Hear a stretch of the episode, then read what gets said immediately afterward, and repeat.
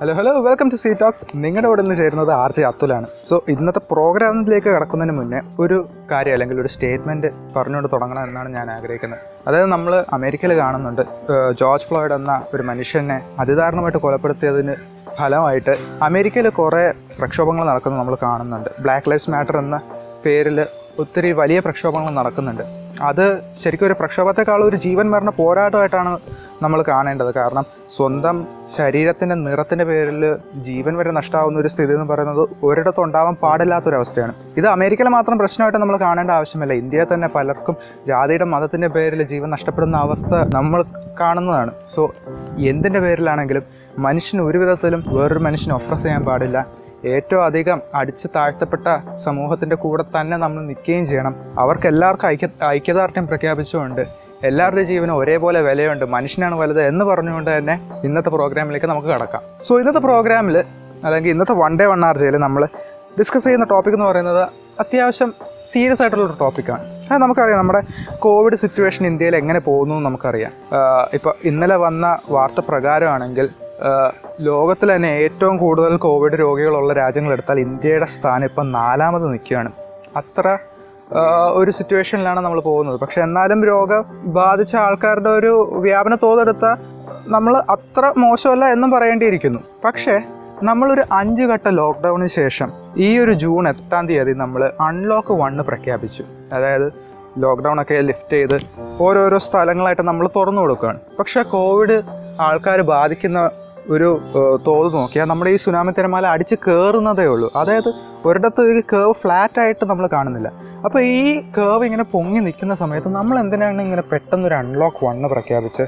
അതൊരു കാര്യമല്ലേ? അതിന് ഒരൊറ്റ ഉത്തരവേ ഉള്ളൂ. നമ്മുടെ എക്കോണമി അത്രമാത്രം തകർന്നു പോയി ഈ ഒരു കൊറോണ സിറ്റുവേഷൻ വന്നതിന് ശേഷം ആ ഒരു തകർന്ന എക്കോണമിയെ പിടിച്ചു നിർത്താൻ വേണ്ടിയുള്ള ഒരു ഡെസ്പറേറ്റ് ശ്രമമാണ് ഈ ഒരു അൺലോക്ക് വൺ എന്ന് പറയുന്നത്. കണക്കുകൾ പറഞ്ഞാൽ ഇന്ത്യയിൽ തന്നെ ഈ ഒരു കൊറോണ വന്നതിന് ശേഷം കോവിഡ് നയന്റീൻ വന്നതിന് ശേഷം നൂറ്റി നാൽപ്പത് ലക്ഷം പേരുടെ ഫോർട്ടീൻ മില്യൺ ജോബ്സ് ആണ് അത്ര ആൾക്കാർ അൺഎംപ്ലോയ്ഡ് ആയിപ്പോയി അതായത് പത്തൊമ്പത് ശതമാനത്തിൽ നിന്ന് നമ്മുടെ അൺഎംപ്ലോയ്മെന്റ് റേറ്റ് ഇരുപത്തി ആറിലേക്ക് പെട്ടെന്നൊരു കയറ്റമായിരുന്നു.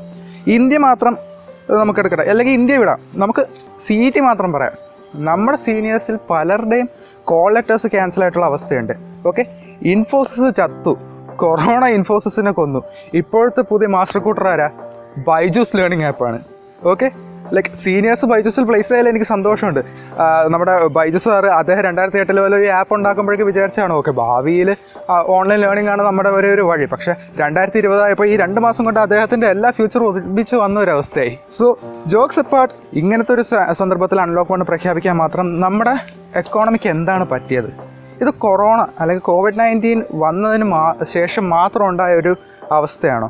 അതോ കൊറോണ വൈറസ് പ്രവർത്തിക്കുന്ന പോലെ എന്തെങ്കിലും ഒരു പ്രീ കണ്ടീഷൻ ഉണ്ടായിട്ട് ഈ വൈറസ് വന്നിട്ട് അത് അതിനെ വേഴ്സൺ ചെയ്തതാണോ ഇതാണ് നമ്മൾ നമ്മുടെ സീറ്റൻസിലേക്ക് പുഷ് ചെയ്തൊരു ചോദ്യം. ഞാൻ നമുക്ക് നല്ല റെസ്പോൺസസ് കിട്ടിയിട്ടുണ്ട്. സോ ഈ റെസ്പോൺസസ് വെച്ചിട്ട് ഇതിനെ എനിക്കൊരു അനലൈസിങ് സെഷനായിട്ട് കാണാനാണ് ആഗ്രഹം. അല്ലെങ്കിൽ ഒരു അനലൈസ് ചെയ്യുന്ന ഒരു പ്രോഗ്രാമായിട്ട് കാണാനാണ് ആഗ്രഹം. സോ നമുക്ക് ഓരോ കോൾസിലേക്ക് പോവാം. ആ കോൾസിൽ പറഞ്ഞ പോയിന്റ്സ് നമുക്കൊന്ന് വിശദമായിട്ടൊന്ന് ചർച്ച ചെയ്ത് നോക്കാം. സോ ഈ ടോപ്പിക്കിനെ പറ്റി സംസാരിക്കാനായിട്ട് നമ്മൾ കോളിൻ വെച്ചപ്പോൾ നമ്മുടെ കൂടെ ചേർന്നത് നാല് സീറ്റൻസ് ആണ്. തേർഡ് ഇയർ ഇൻഡസ്ട്രിയിൽ പഠിക്കുന്ന ആദർശ് തേർഡ് ഇയർ ഇലക്ട്രോണിക്സിൽ പഠിക്കുന്ന നിസാമുദ്ദീൻ സെക്കൻഡ് ഇയർ അപ്ലൈഡിൽ പഠിക്കുന്ന സാമുവൽ അതേപോലെ സെക്കൻഡ് ഇയർ ഇലക്ട്രിക്കൽ പഠിക്കുന്ന ഹരിശങ്കർ. സോ ഇവർ നാല് പേരും പറഞ്ഞത് വാലിഡ് ആയിട്ടുള്ള പോയിന്റുകളാണ് ആൻഡ് ഇവർ പറഞ്ഞ പോയിന്റുകൾ എക്സ്പ്ലോർ ചെയ്തുകൊണ്ടായിരിക്കും നമ്മുടെ പ്രോഗ്രാം മുമ്പോട്ട് പോകുക സോ വിതൗട്ട് ഫെർദർ ആയിട്ട് നമുക്ക് പ്രോഗ്രാമിലേക്ക് തന്നെ കിടക്കാം. ആദ്യം തന്നെ ചോദ്യം വളരെ സിമ്പിളാണ് ഇന്നത്തെ എക്കണോമിക് സിറ്റുവേഷൻ ഈ കോവിഡ് നയന്റീൻ കാരണമാണോ ഉണ്ടായത്? ആൻഡ് ഇതിനെപ്പറ്റി ഇവർക്ക് പെട്ടെന്ന് തന്നെ എന്താണ് ഉത്തരമായിട്ട് പറയാനുള്ളത്? നമുക്കൊന്ന് കേട്ടിട്ട് തിരിച്ചു വരാം.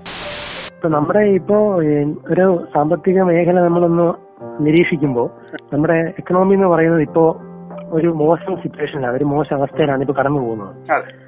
അപ്പൊ അതിന് കാരണം എന്ന് പറയുന്നത് കോവിഡ് ഒരു പ്രധാന കാരണമാണ്. ഒരിക്കലും അല്ല എന്ന് പറയാൻ പറ്റില്ല. പക്ഷെ അതിന്റെ കൂടെ തന്നെ നമ്മൾ മറന്നു പോകുന്ന അല്ലെങ്കിൽ വിട്ടുകളയുന്ന കുറച്ച് കാരണങ്ങൾ കൂടെ ഉണ്ട്. പക്ഷെ പ്രധാനമായിട്ട് നിൽക്കുന്നത് കോവിഡ് ആയതുകൊണ്ട് നമ്മൾ അതിനെ മാത്രമേ കാണുന്നുള്ളൂ എന്ന് മാത്രമേ ഉള്ളൂ. ഇപ്പോ ഡയറക്ട്ലി ഒരു ഒറ്റൊരു സിംഗിൾ ആൻസർ ആയിട്ട് പറയുകയാണെങ്കിൽ അല്ല. കൊറോണ അല്ലെങ്കിൽ ഈ ലോക്ക്ഡൌൺ മാത്രമല്ല ഇപ്പോ എന്ത് നമ്മളുടെ ഈ ഒരു ഒരു റീസൺ അല്ലാതെ കൊറോണ കാരണം അത്രം ഇന്ത്യൻ എക്കോണമിയുടെ ഡൗൺ ഗ്രേഡ് ആയിട്ടുള്ള ട്രെൻഡ് തുടങ്ങി എന്ന് പറയുന്നത് ഒരു തെറ്റായിട്ടുള്ള നിലപാടാണ്. ഓക്കെ ഈ എക്കണോമിക് സ്ലോ ഡൗൺ എന്ന് പറയുന്നത് എന്തുവാ? ഈ ജി ഡി പി ഇന്ത്യയുടെ ജി ഡി പി ഇങ്ങനെ ഇങ്ങനെ കുറഞ്ഞു കുറഞ്ഞു വരുമായിരുന്നു ഫൈവ് പെർസെന്റ് താഴെ ഫോർ പോയിന്റ് ഫൈവ് പെർസെന്റ് ഒക്കെ കുറഞ്ഞു വരുമായിരുന്നു അപ്പൊ അപ്പോൾ ഈ negative G D P growth ആണ് നമ്മൾ എന്താ പറയാ ഈ എക്കണോമിക് ഫ്ലോഡ് ഡൗൺ അത് കാരണം ഇപ്പോ ഈ എന്താണ് ഓട്ടോമേഷൻ ഇൻഡസ്ട്രി അതിലൊക്കെ വൻ വൻ ഇടിവുണ്ടായിരുന്നു. ഓക്കെ.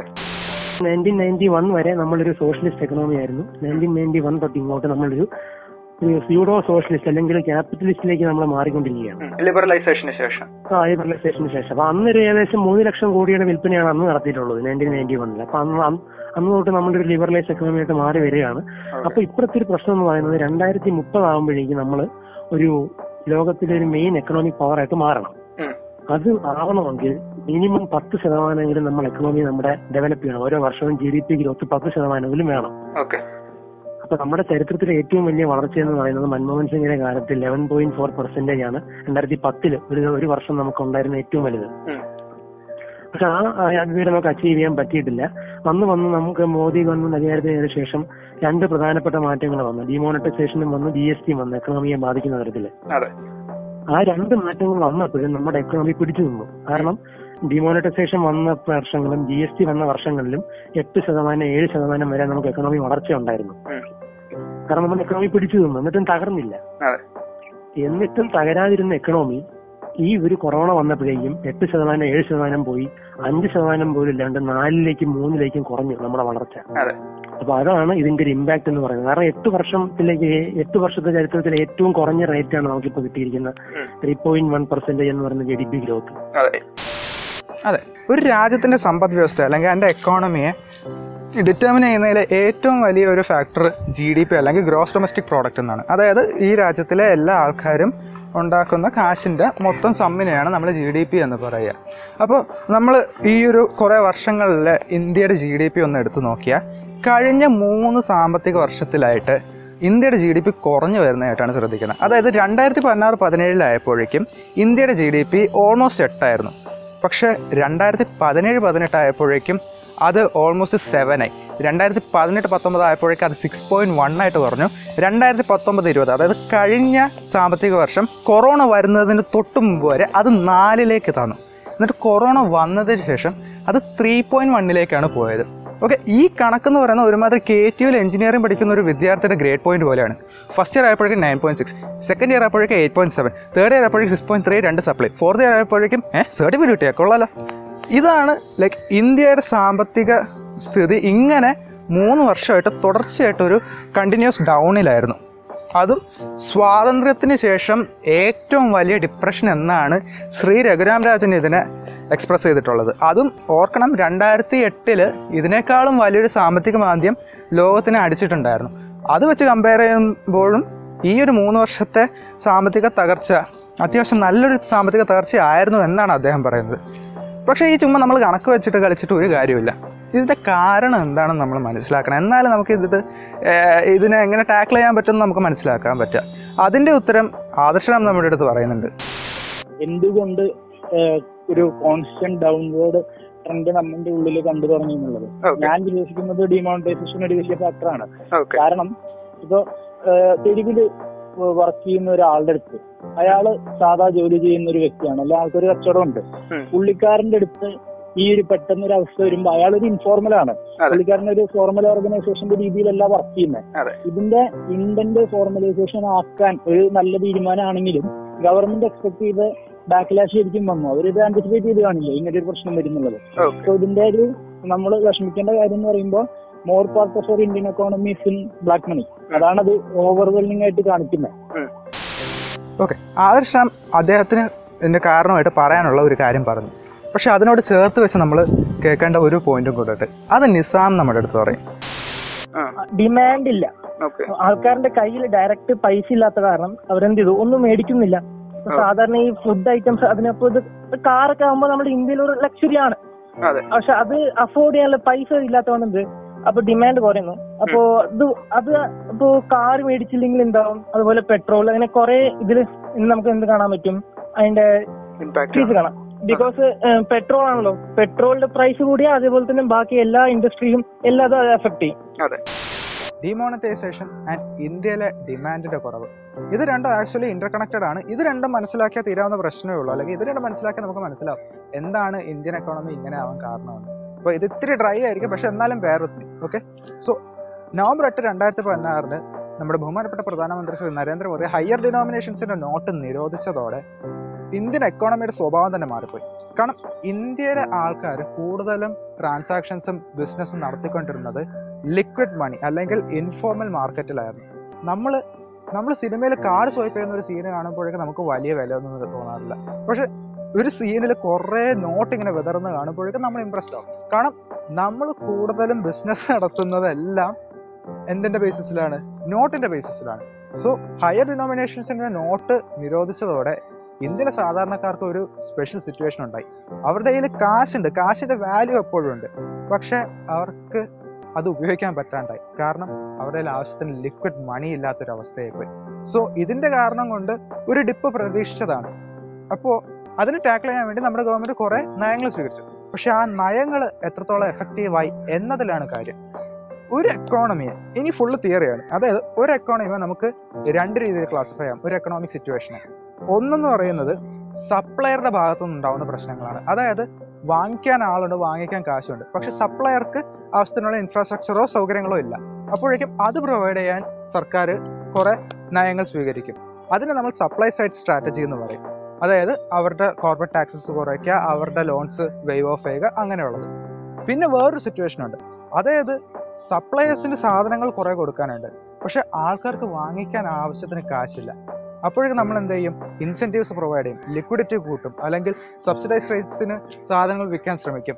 ഇതിനെ ഡിമാൻഡ് സൈഡ് സ്ട്രാറ്റജി എന്നാണ് പറയുന്നത്. സോ ഒറ്റ രാത്രി കൊണ്ട് നമ്മുടെ ഇന്ത്യൻ എക്കോണമി ഒരു ഡിമാൻഡ് സൈഡിലേക്ക് ചാഞ്ഞു തുടങ്ങി. പക്ഷെ നമ്മുടെ ഗവൺമെന്റ് സ്വീകരിച്ച നയങ്ങൾ എന്ന് പറഞ്ഞാൽ ഇന്ന് പിടിച്ച് കയറാൻ വേണ്ടി സ്വീകരിച്ച നയങ്ങൾ എന്ന് പറഞ്ഞാൽ കോർപ്പറേറ്റ് ലോണുകൾ സ്ലാഷ് ചെയ്തും കോർപ്പറേറ്റ് ടാക്സസ് ഒക്കെ കുറച്ചും കോർപ്പറേറ്റുകൾ കൂടുതൽ ഇൻവെസ്റ്റ് ചെയ്യാനാണ് പ്രേരിപ്പിച്ചത്. സോ അതിന്റെ ഫലമായിട്ട് കോർപ്പറേറ്റുകൾ കൂടുതൽ ഇൻവെസ്റ്റ് ചെയ്ത അവരുടെ സപ്ലൈ കൂടുകയും ചെയ്തു.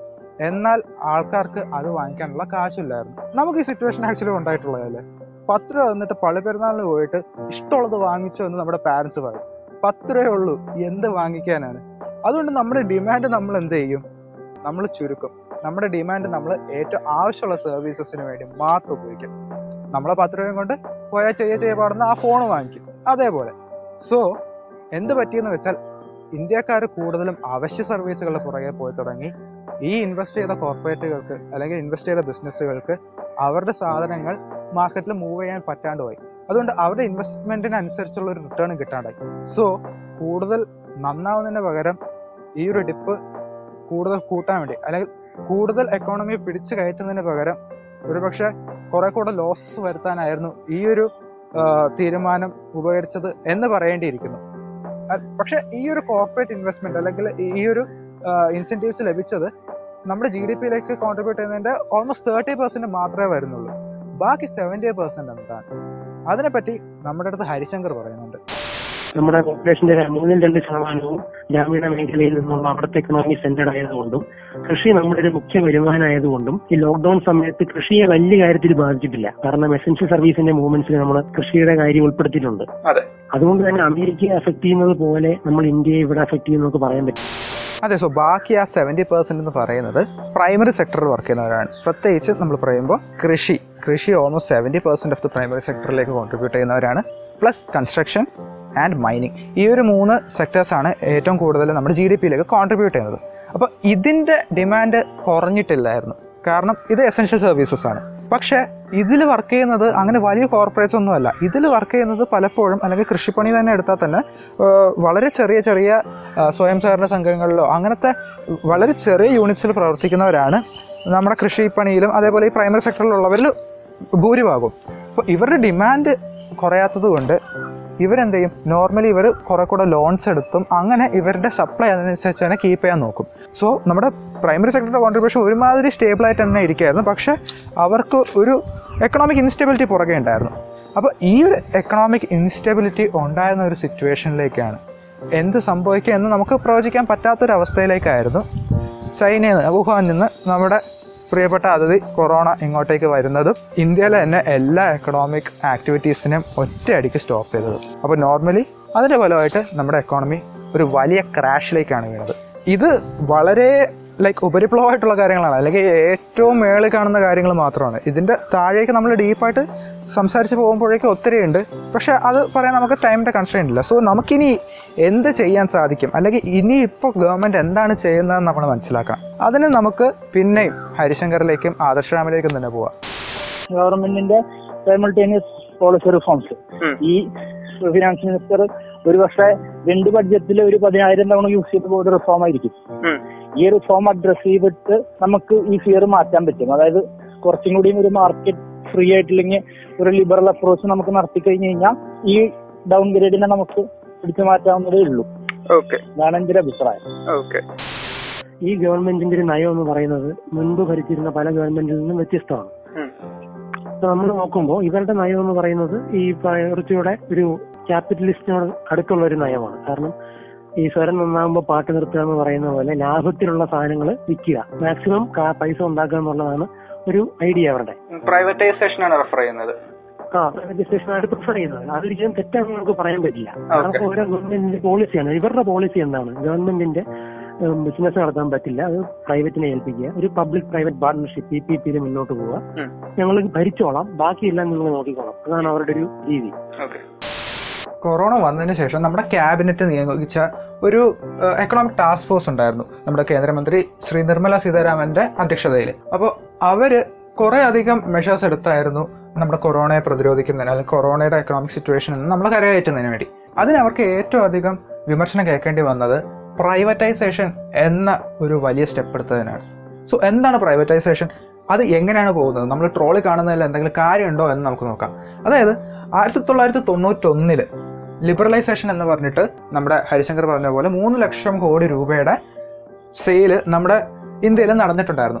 അതിന്റെ ഫലമായിട്ടാണ് ഒരുപക്ഷെ ഇന്നത്തെ ജി ഡി പി ഈ ഒരു നിലയിൽ അല്ലെങ്കിൽ നമ്മൾ പുരോഗതി കൈവരിച്ചത് എന്ന് പറയണം. അത് നമുക്ക് നിഷേധിക്കാൻ പറ്റാത്ത വസ്തുതയാണ്.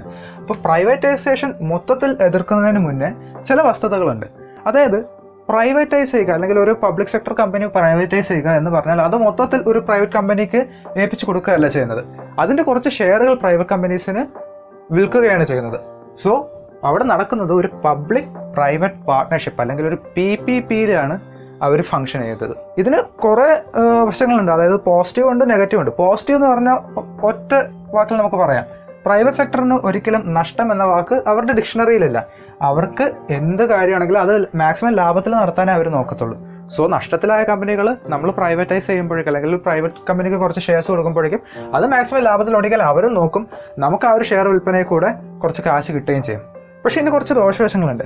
അതായത് പ്രൈവറ്റൈസേഷൻ വഴി കുറച്ച് പേരുടെ ജോലി പോകാൻ സാധ്യതയുണ്ട് അല്ലെങ്കിൽ അൺഎംപ്ലോയ്മെന്റ് ആദ്യം കുറച്ച് ഉണ്ടാവാൻ സാധ്യതയുണ്ട്. അപ്പോൾ അത് കുറച്ചുകൂടെ നമ്മുടെ എക്കോണമിയെ വളണറബിൾ ആക്കും എന്ന് പറയണം. രണ്ടാമത്തേതെന്ന് പറഞ്ഞാൽ ആക്ച്വലി നമ്മളൊന്ന് കണ്ണു തുറന്ന് നോക്കിയാൽ മതി. അൺലോക്ക് പ്രഖ്യാപിച്ചിട്ട് അഞ്ച് ദിവസമായിട്ടുള്ളൂ. കഴിഞ്ഞ ആറ് ദിവസം കൊണ്ട് പെട്രോളിന്റെ വില കൂട്ടിയത് മൂന്ന് രൂപയാണ്. പെട്രോൾ കമ്പനിക്കാർക്ക് നല്ല ബുദ്ധിയുണ്ട്. അൺലോക്ക് പറഞ്ഞാൽ നമ്മൾ വണ്ടിയെടുത്ത് പുറത്തിറങ്ങും. അപ്പോഴേക്കും പെട്രോളിന്റെ വില കൂട്ടി നമുക്ക് കുറെ കാശ് കിട്ടും എന്ന് അവർക്ക് നല്ല ബോധ്യമുണ്ട്. നല്ല സ്ട്രാറ്റജി പക്ഷേ ജോക്സ് അപ്പാർട്ട് ഇതാണ് അവസ്ഥ.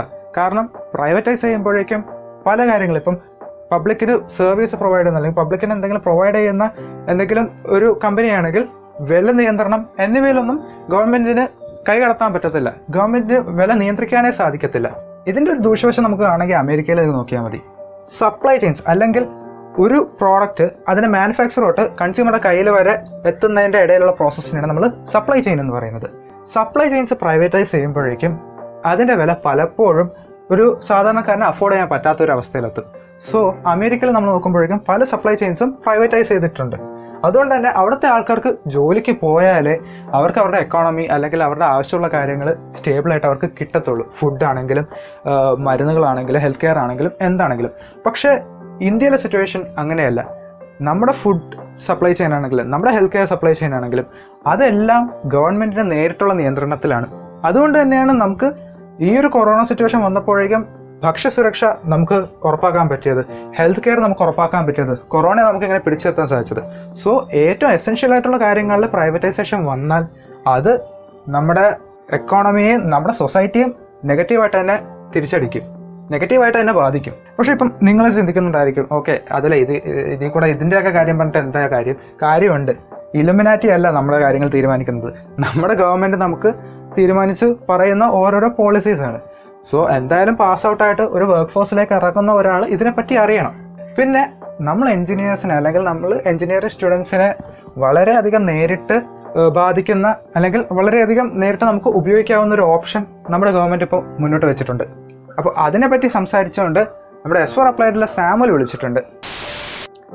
So the best thing especially for us Indians to do during this time would be to upskill ourselves.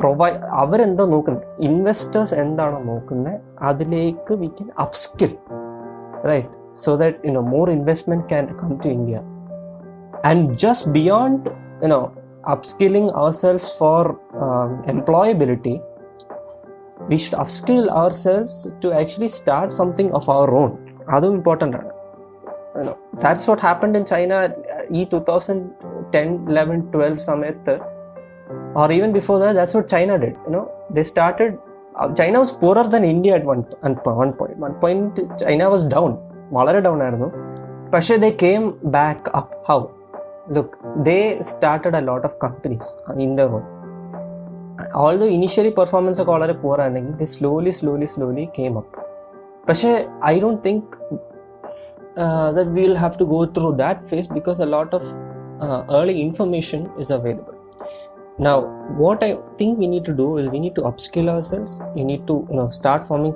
you know, startups during see uh, any the way to success is to plan with patience and execute with impatience now is the time to plan with patience right?